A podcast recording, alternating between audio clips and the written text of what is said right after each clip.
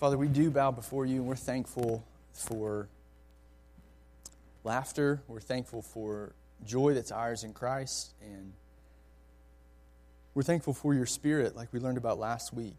What a, what a precious gift uh, you've given us in your spirit to grow us, transform us, encourage us, pray for us. And we look to you this morning, and we, we long that that today would be a day that we would experience all that you intend through the gathering of your body. Uh, that we would be edified and built up and encouraged by the, by the word, of course, and, and by singing, and, but also by each other, by the fellowship that we share um, before and after services, at lunch, um, during the day, this evening when we gather back together, and even when we linger tonight after the services. We pray that all of this would be for your glory and that um, you would do what we're going to talk about today. You would grow us into the image of your Son. Help me, Lord, uh, in my weakness to proclaim your truth with passion and clarity. And I pray that your Spirit would be delighted to work uh, just through a weak vessel uh, to accomplish his, his will. We ask it in Christ's name. Amen. All right, well, if you are new this week, we have been in a series entitled Growing Up, as you can see on the screen.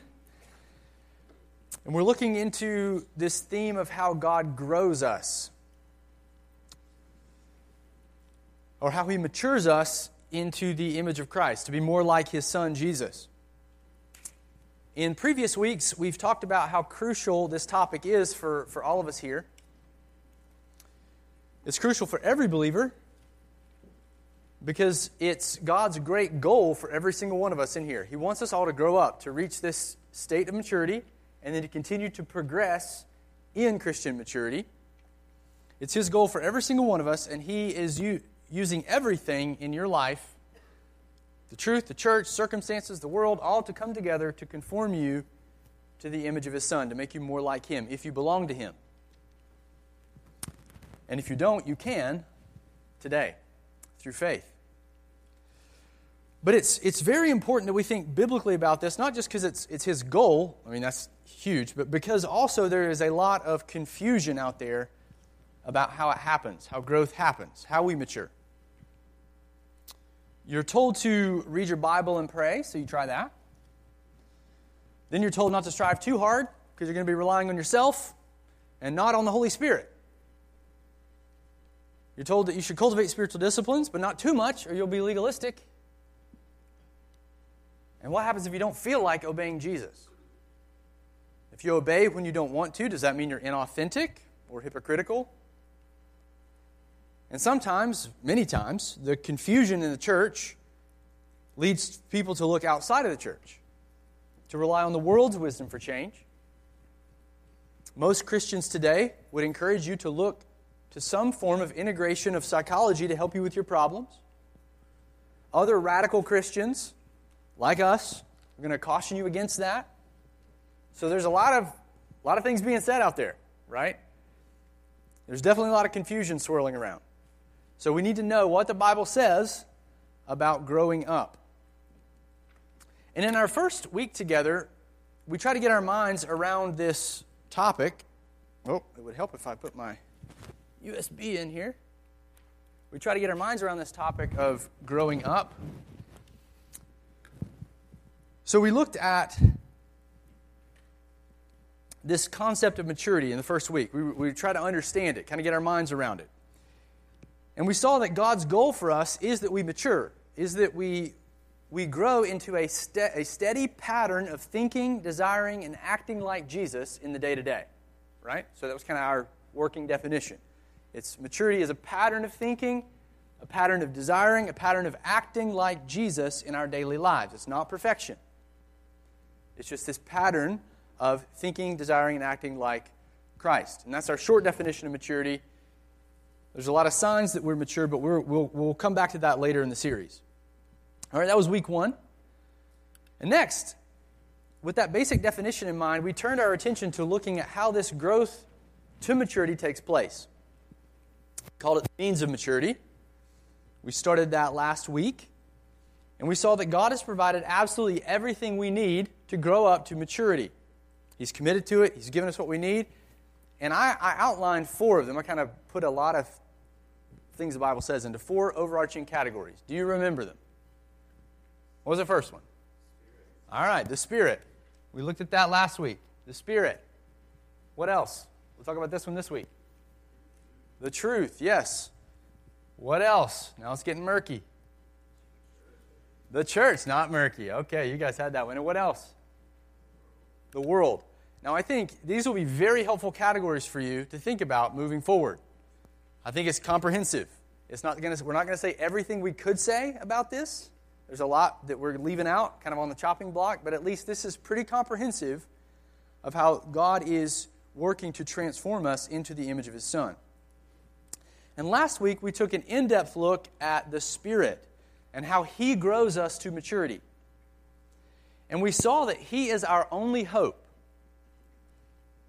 Without this precious gift, we will not grow in any lasting way. But with Him, our growth is not only possible, but it's actually guaranteed. And that's because God Himself has taken up residence within us. He's made us alive, He's broken our enslavement to deception and sin, and He's given us power to change over time. And we saw last week that, that the Spirit is our, our most precious, precious gift. But today we're going to see that the Spirit doesn't work in a vacuum. He doesn't just kind of zap us without, any, without involving anything or anyone else. He certainly changes us, but He uses something to do it. He uses the truth, the Word of God, the Scriptures. And that's our second means of maturity, and we're going to look at that today. Now, as we approach this topic, I want to do three main things this morning. All right? I, I am a little worried about this lesson because I feel like it's going to be a bit much. So, let me caveat on the front end. Uh, I'm, I'm less scripted today. And it's going to be a little bit like drinking from a fire hydrant, but I want to encourage you that how many of you have ever painted a room?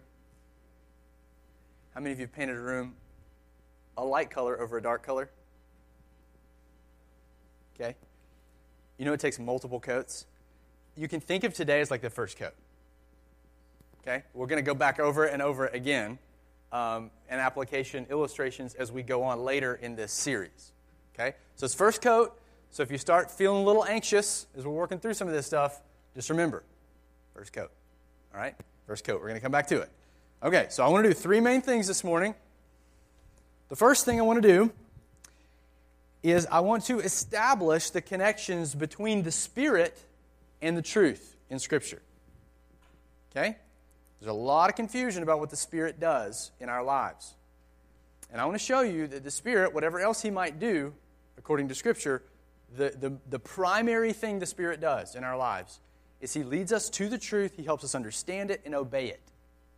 Okay? So I want to show you that from Scripture, so you're not just taking my word for it. I want to establish that connection. And then once that's firm in our minds, I want to show you some very clear statements in Scripture that claim that the Bible is all we need to mature spiritually. Meaning it's sufficient. We don't need to supplement it with anything else for spiritual growth. Now, I didn't say medical growth, okay? I'm talking about spiritual growth. To grow spiritually, we don't need to supplement it with anything else. The Bible is very clear about this, and I want to show you that. And then, third, I want to give you a brief glimpse into how into some of these ways that the Lord uses His Word, His written Word in particular, through the power of the Spirit to grow us. Okay? That's a lot to, have, to cover in just a few minutes. So, again, it's first coat. We'll, we'll, we'll paint over it again uh, in, in weeks to come. So, we're going to organize this under three main headings. The first heading will be connections between the Spirit and truth. Now, again, a little, a little word here. I might tell you to turn to a place or two, but on the whole, just try to capture these references. I'll have a lot of them on screen. I think that'll help us keep moving through this material. It's pretty, pretty intuitive. All right, so let's look at some of these connections between the Spirit and truth. The Spirit is characterized by the truth in Scripture. And I wrote down one reference here, John 14, 17. And what I mean, what, what he says there is, is Jesus, multiple times in the Gospel of John, calls the Spirit the Spirit of truth. The Spirit of truth. Now, it's sort of a pregnant phrase. It, it could go a lot of different ways of, of kind of what, what this means. But at the very least, it means that the Spirit is, is characterized by the truth. You could even say that He produces the truth, as we'll see in a minute, but He's characterized by the truth. He's bound up with the truth. He's all about it, in other words. He wants us to be clear in it. And he's deeply concerned that we come to know the truth. So he's, he's described, you know, kind of at the outset, as the spirit of truth. It's first connection. And he wants us to know it so much that he inscripturated truth. All right, he inscripturated truth. He had it written down. He moved the apostles to write down truth for us. Now, let me just take you through some things that the scriptures say on this to kind of build this out for you a little bit, to show you how tethered and how committed the Spirit is to getting the truth to us in written form. Again, I'm drawing heavily on the Gospel of John, as you can see here. But in John, if you write down all these, all these references, you can just think John 14 through 16, those chapters. John 14 through 16. Jesus said that the Spirit would come to empower his apostles to remember everything he said. Okay, that's John 14, 26. The Spirit would come to empower his disciples, the 12, to remember everything that he said.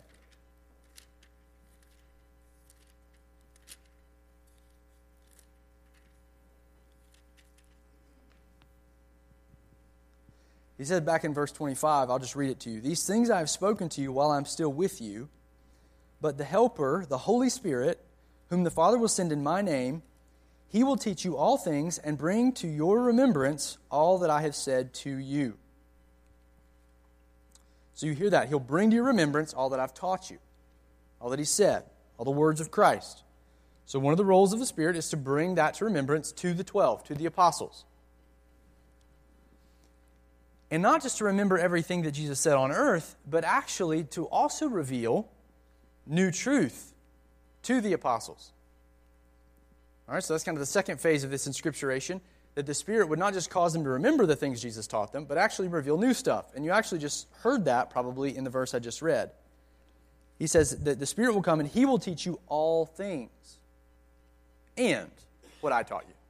To bring to your remembrance the things I taught you. Jesus says this again over in John 16, and he's even more explicit here. He says, I still have many things to say to you, but you cannot bear them now. So, when can they bear them? Well, when the Spirit of truth comes, verse 13. He will guide you into all truth, for he will not speak on his own authority, but whatever he hears, he will speak, and he will declare to you the things that are to come. He will glorify me, for he will take what is mine and declare it to you. So, the Spirit would help them remember everything. He would, he would give them new truth, the fullness of it. And so he revealed this new truth, and he brought these things to remembrance for two reasons. So they would, number one, preach it, they would bear witness. That's what he says in John 15. They would bear witness to the truth and not only just preach it, but also write it down. And you see Paul's own reflections on this over in Ephesians chapter 3. We won't, won't go there, but he's reflecting on his role as an apostle, how, this, how Christ had given him revelation, and that even the letter to the Ephesians, he was writing it down and giving it to them. So, my point here is that it's the Spirit, he, he is the one who produced all of our written texts that we have today. The Spirit then is all about the truth of Scripture. So anybody that's that you hear, any of your friends, any maybe even professors or other churches that are trying to drive a wedge between the written text of Scripture and the work of the Holy Spirit, you can know that that's that's just not a thing. The Spirit Himself is the one inspiring these texts for us to follow. And not only did He produce the Bible for us, as significant as that is, but the Spirit is even the one who illumines the truth. We saw that last week. Central to this ministry is helping us to understand and apply the truth. Paul says this very clearly over in 1 Corinthians.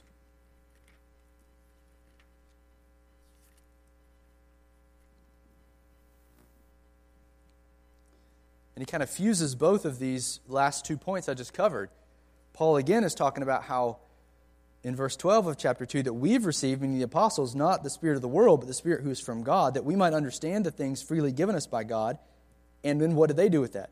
And verse 13, we impart this, this revelation they've received, we impart this in words not taught by human wisdom, but taught by the Spirit. Interpreting spiritual truths to those who are spiritual.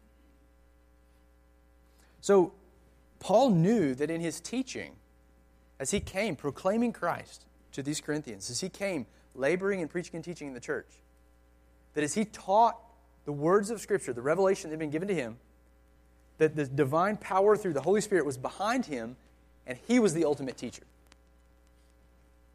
He was the ultimate teacher of, of Paul's own words. He was the one illuminating the truth. So he gave us the Bible, and he is illuminating the Bible to his people. And not only that, he is also empowering the truth.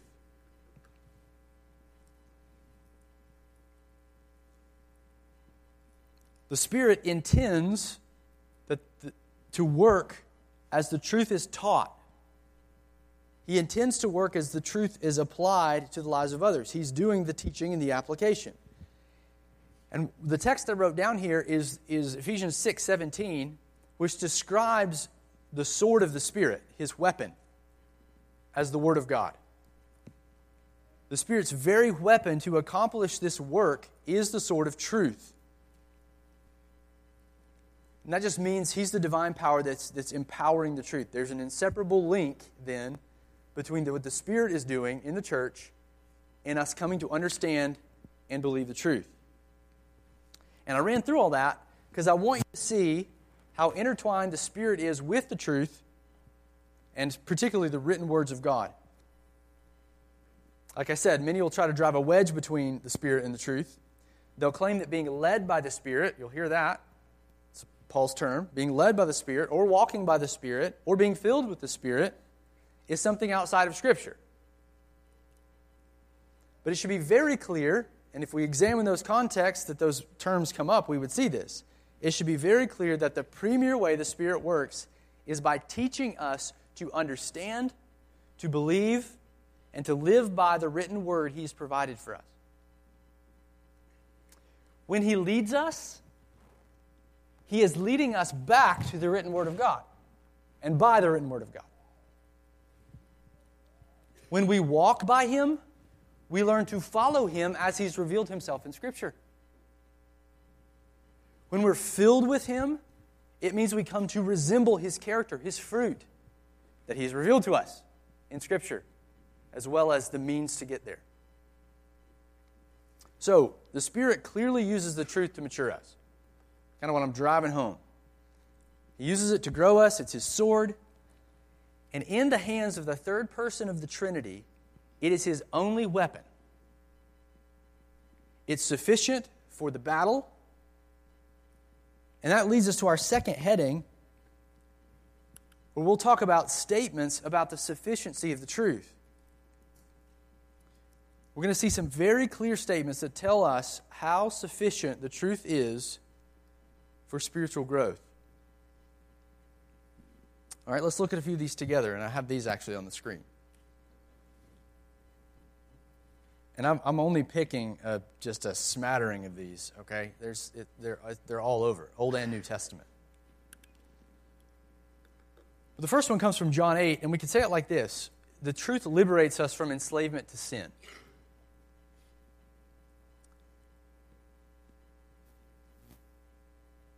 Jesus says this over in John chapter 8. The truth liberates us from enslavement to sin. This is one of my favorite passages that sets up kind of sufficiency, this the power of the, of the truth. And it connects us to Jesus' words. So let me, let me flick this up on screen. John 8. In this passage, he gives us a staggering promise.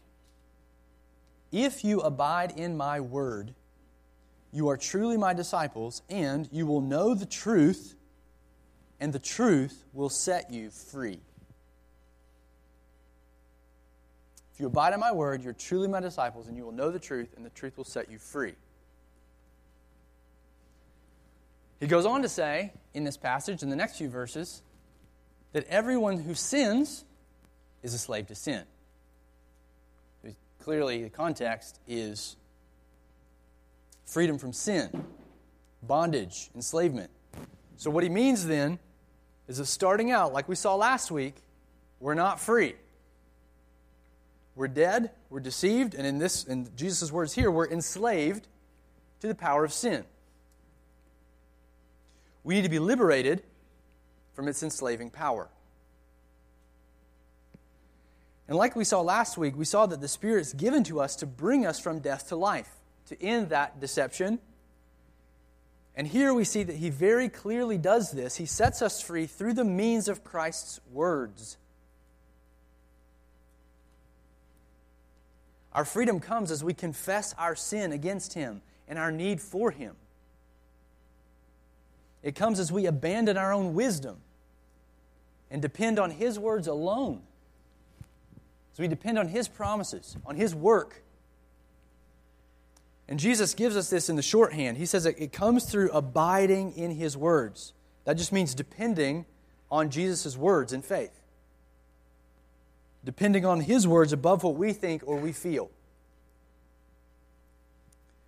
That's because Jesus' words are real. They're true, they're eternal, they reveal things as they really are they're more true than what you experience. They're more true than what you feel. And they're more true than what you think. And the end result of sticking with these words of Christ, of this sort of abandonment to his words, is freedom, he says. It's liberation. It's free from the enslavement to sin. So, what Christ is promising here is transformation. He is promising transformation from a life of sin to a life of righteousness through the truth, through His words. So, according to Jesus, the path to change, the path to true and lasting liberation from sin, is bound up in whether or not we know and believe what is true. That's a pretty significant statement about the sufficiency of the truth to transform us. So let's look at two more texts really quick. Over in 2 Timothy, it's a very familiar verse, we learn from Paul that the truth equips us for every good work. Not for some good works, for every good work. It's sufficient. It's it's profitable. It's able to do this. It's able to accomplish what we need. The truth equips us for every good work. Pop that back up here. 2 Timothy 3 16 and 17 says, All scripture, in this case, even referring to the, the Old Testament, all scripture is inspired by God and profitable for teaching, for reproof, for correction, for training in righteousness so that the man of God may be adequate, equipped for every good work.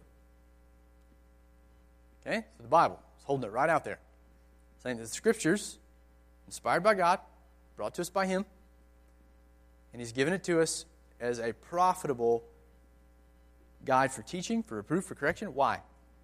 So we may be equipped, we may be adequate, and then equipped for every single good work that God's going to call us to. That's transformation. And it's not just Paul, okay? Peter agrees that this divinely energized truth is all we need. And so do the other biblical authors. He says there that in first in uh, excuse me, Second Peter 1 that the truth is everything we need for life and godliness. And I think there what he means is spiritual life and godly living. The truth is everything we need, is everything necessary for life and godliness.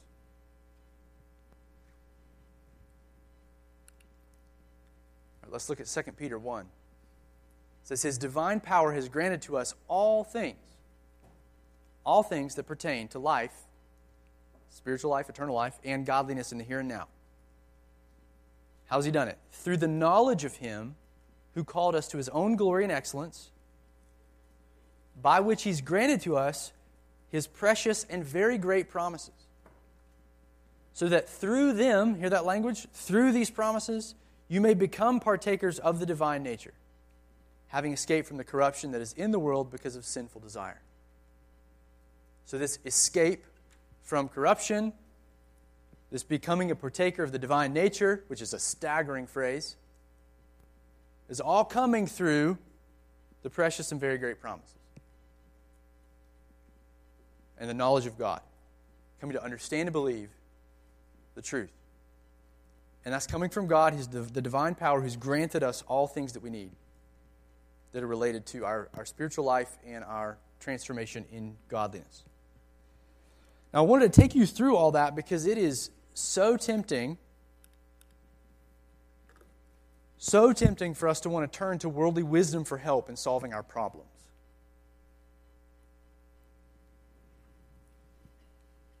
It's coming to us, it's coming at us at every turn.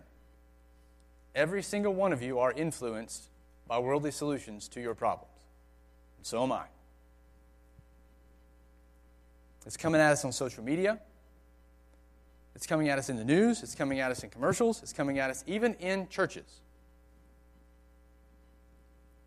We're tempted to think is the Bible really enough to liberate me from the sin patterns I face? From my debilitating anxiety? From my addiction to pornography? from my enslavement to what others think about me, from my persistent depression that won't seem to lift, from my eating disorder. Is the Bible sufficient? Is it really sufficient for my spiritual problems? Or do I need outside help?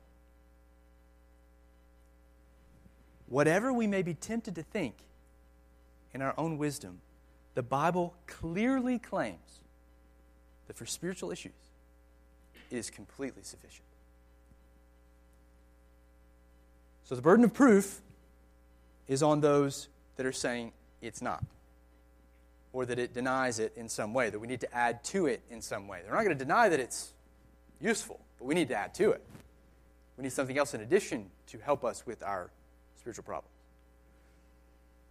So then you might be thinking, how does the Lord actually use His truth then to liberate us? Let me give you a few ways that it does this. And this is not comprehensive at all, okay? This is just a crash course. It's just the overview. Remember, don't panic if it doesn't stick. It's just first coat because we're going to come back to this again and again. We'll come back uh, several times in this series with lots of examples and applications. So let's look at the ways the Lord uses truth to grow us.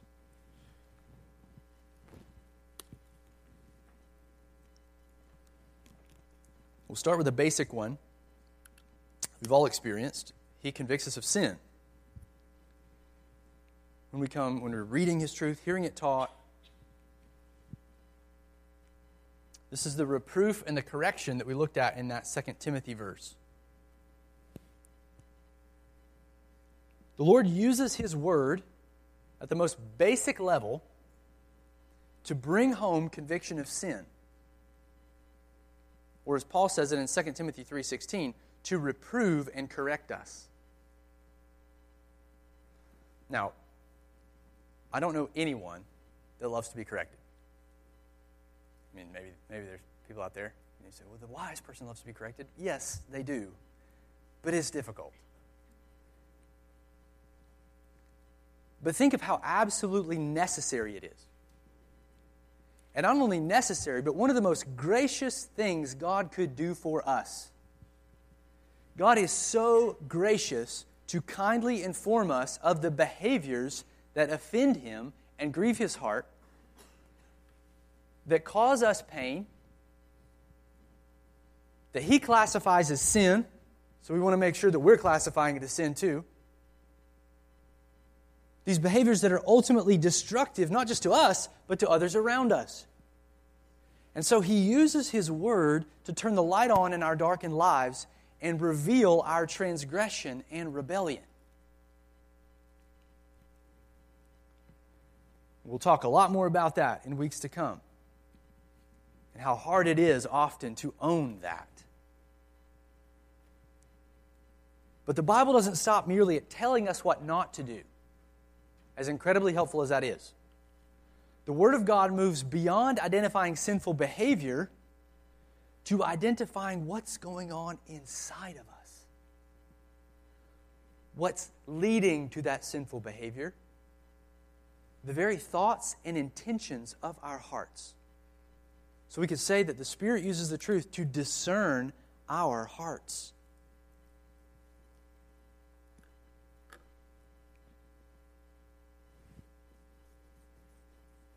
This is a powerful passage.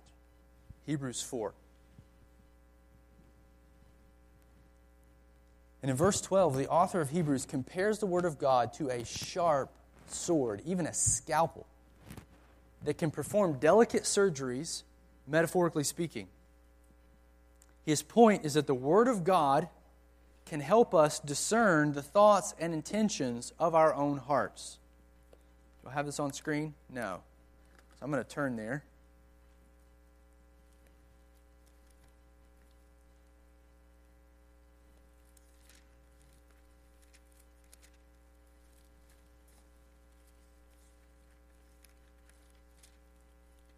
This is very important that we see this.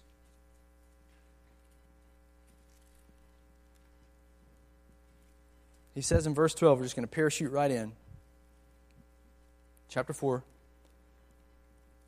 For the Word of God is living and active, sharper than any two edged sword, piercing to the division of soul and of spirit, of joints and of marrow and here's the phrase, and discerning the thoughts and intentions of the heart. It's the Word of God doing that. And no creature is hidden from his sight, but all are naked and exposed to the eyes of him to whom we must give an account.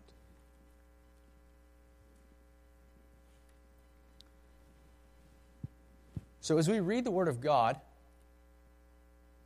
the Word of God reads us better than we read ourselves. And it's crucial that the Word of God helps us understand what's going on on the inside. Because that's what produces everything else. Jesus says over in Mark 7 that our hearts are what produce all the evil things we do. Mark chapter 7, verses 20 to 23. Our hearts are the source of all of our evil actions.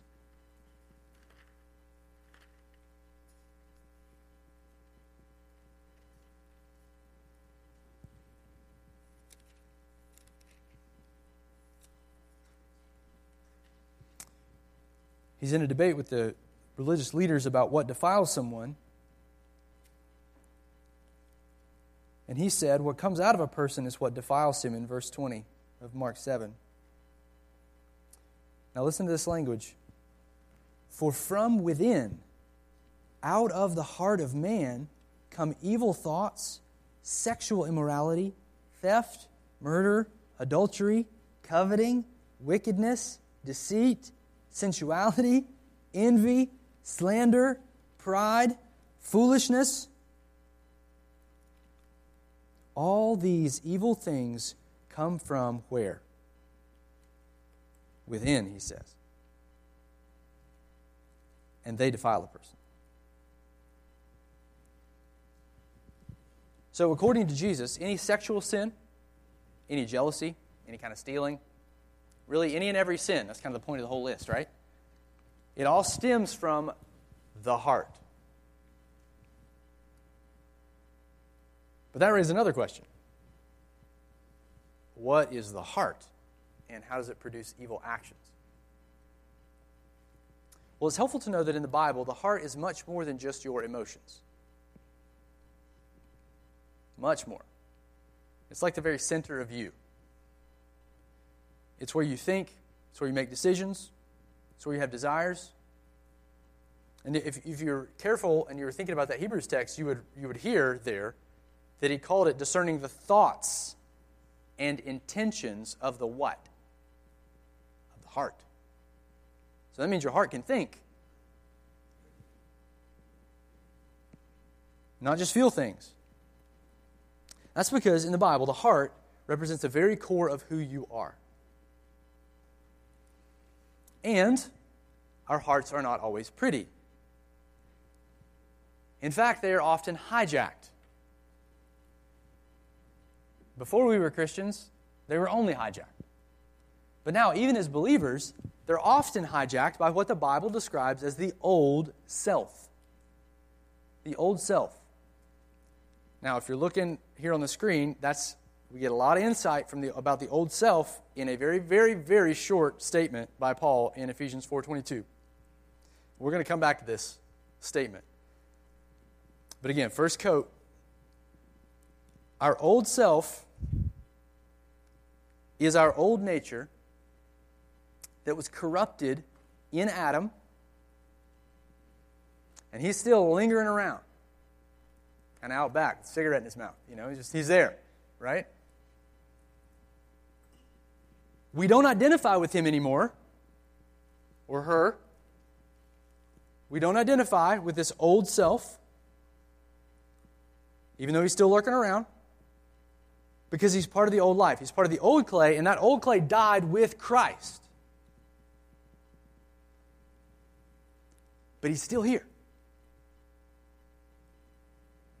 He's still hanging around, and he is deceived. We learn that in Ephesians 4:22. He's deceived. And because he is deceived, he wants sinful things, like we saw with Eve. We got like little mini Eves running around in our hearts. Okay? We're deceived, our old selves. My old self wants, it craves sinful things, and he's still here. So that means my old heart is still pumping, it's still prone to deception, and it still craves evil, even though I'm a new creature in Christ. And that means that I've got to learn to put off, that's what Paul says, put off this old man. Not rehabilitate him, but put him off. Like discard him. And guess what the scriptures do according to this verse back in Hebrews? Hebrews 4:12. The scriptures help me discern those lies. The lies that I would otherwise be unable to see. The thoughts and intentions, the motives of my heart. The Bible shows me that. Helps me discern what my true motives are. It pierces me with a sword with clarity shedding light on the deceptions of my inner man.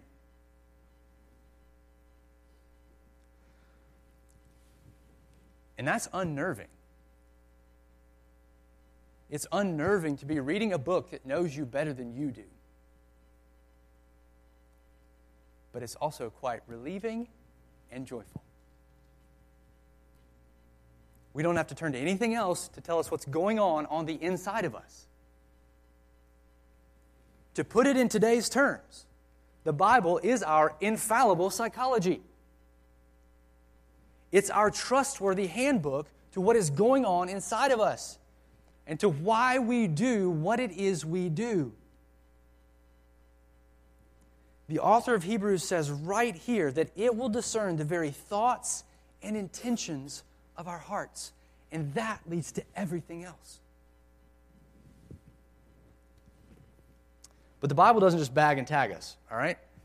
It doesn't just inform us of our plight, our wrong motives, our deceived ways of thinking, and then kind of bring down the hammer. It certainly does these things, but it does much, much more. This is only the beginning, okay? It provides solutions, it promises mercy, and provides the map out. It provides real and lasting solutions for us. And as we would expect, that solution starts with our minds. Our minds with our hearts, to use the uh, Bible's other language, this kind of synonymous phrases, with replacing those lies that I have believed in my inner man with the truth.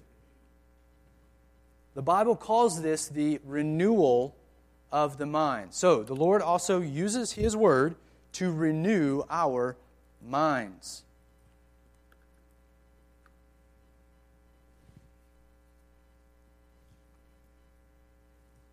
Now, there's lots of several texts beyond these that I could have put in here, but the two clearest ones are Ephesians 4:23 and Romans 12:1 and 2.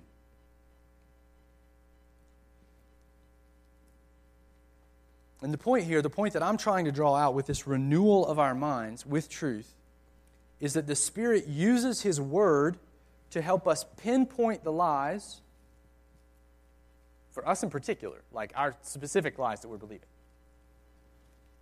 And then, not only just to pinpoint those, but to obliterate them with his truth. Paul talks about it as destroying strongholds. Meaning those strongholds that kind of have, have, have held sway over our lives, the truth obliterates those strongholds.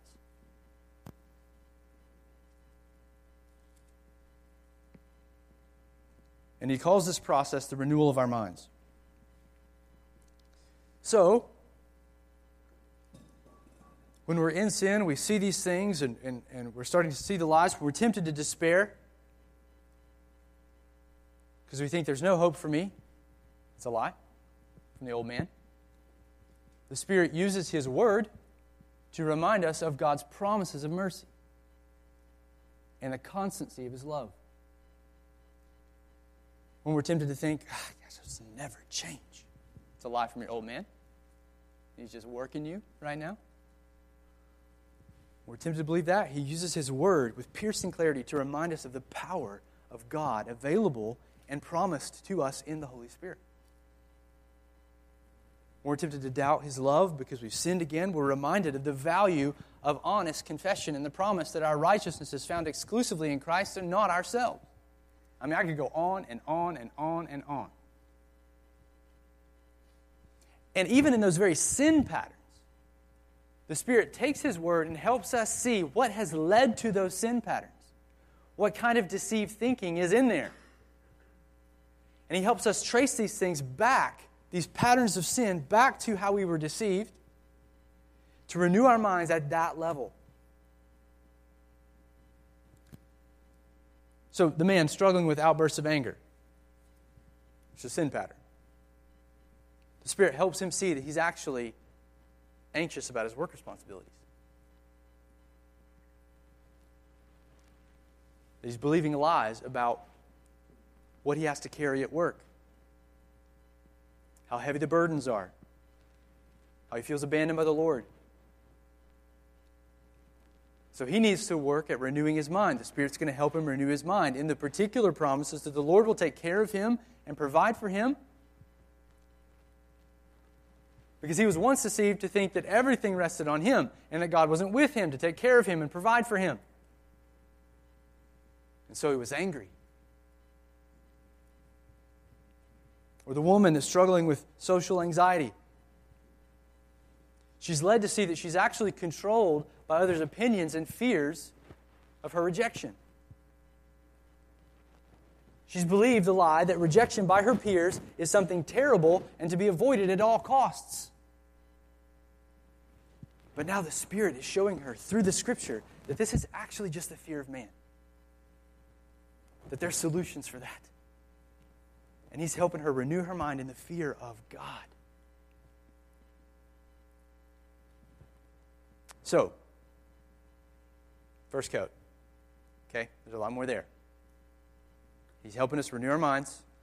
That's how he's using the truth to grow us. And he's teaching us obedience.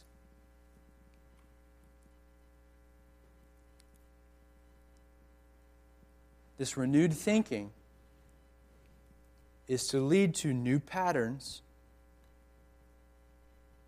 of trusting the truth, trusting Jesus' words, and stepping out in faith in obedience.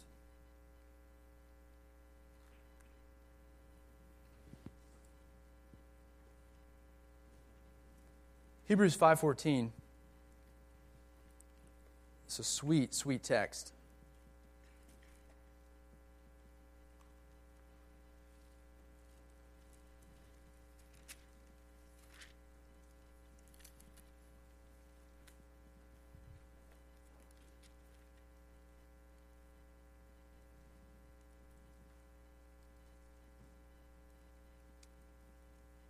Hebrews 5:14 he says, "But solid food is for the mature." That means deeper doctrinal teaching. Solid food is for the mature, for those who have their powers of discernment trained by constant practice to distinguish good from evil. Now, what I want to draw out here is this language of constant practice. That they're, they're training their powers of discernment. They're training to discern between what's good and what's evil. How do they know that? Because the Bible says. And even in their own lives, they're trained to discern between good and evil, and they constantly practice choosing the good. And that's how they change. That's how they become mature, is by that constant practice. As the Spirit begins to uproot the lies and replace them with truth, then He helps us see what it would look like in daily life if we actually, get this, believed it.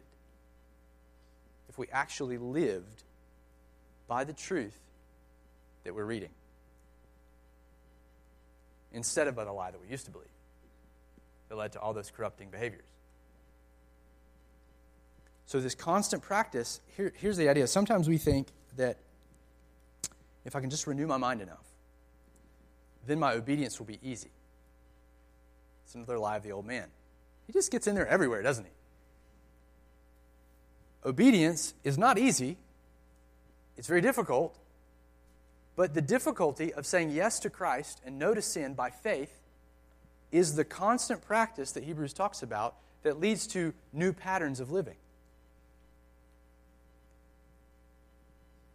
So the Spirit is very invested to, to teaching us to obey the truth by faith. We are going to get into that, okay, and what that looks like and how to navigate some of these things that we often feel and think. But my point here is to show you that we're often waiting around on our desires. We're often waiting around to say, okay, I don't feel like obedience today, so I'm not going to do it. But Hebrews is telling us don't wait around on the desires. You, you believe what's true and you act on those truths. You constantly practice, and that is the way you grow your discernment, and that is the way that Christ is formed in you. So we're going to get, get to all of that later. Right now, I just want to give you kind of the high altitude view of some of these ways that the Lord uses to grow us, His truth to grow us. And the reality, just finish up with this that the truth scriptures. That's reality. It's more real than what you think. It's more real than what you, you feel. It's more real than your own perceptions, than your own vision of the good life. It is, you have, you're, you, you in yourself, you're believing an illusion. If you're following your own heart, you're following the old man, it seems right, the Proverbs would say, but in the end it leads to death. It is half baked, it is misinformed, and it will lead to destruction. But this means then that the Christian life is a life of faith. If you want to sum it up, it's a life of learning to believe God above yourself. When you use Proverbs language, of trusting the Lord with all your heart, not leaning on your own understanding. It's a life of living by faith, not by your feelings, not by what you perceive or feel or want. That's what Paul says, the life I now live, Galatians 2:20. It's a life of faith faith in the Son of God who loved me and gave himself for me. So, crash course, means of maturity, the truth. God is using his truth to change us. He's tethered his truth to his spirit. His truth is completely sufficient. And in all these ways that we looked at, and even more that we could, we could spell out, he uses his truth to grow us. Next time, we're going to look at the place God has designed to promote this truth, and that's the church. We're experiencing that right now. You're here, you're gathered, you're being taught. But we're going to look at all the ways that the Lord has designed His church as the pillar and support of the truth uh, for your growth. So come back next time. We'll look at that. Let's pray.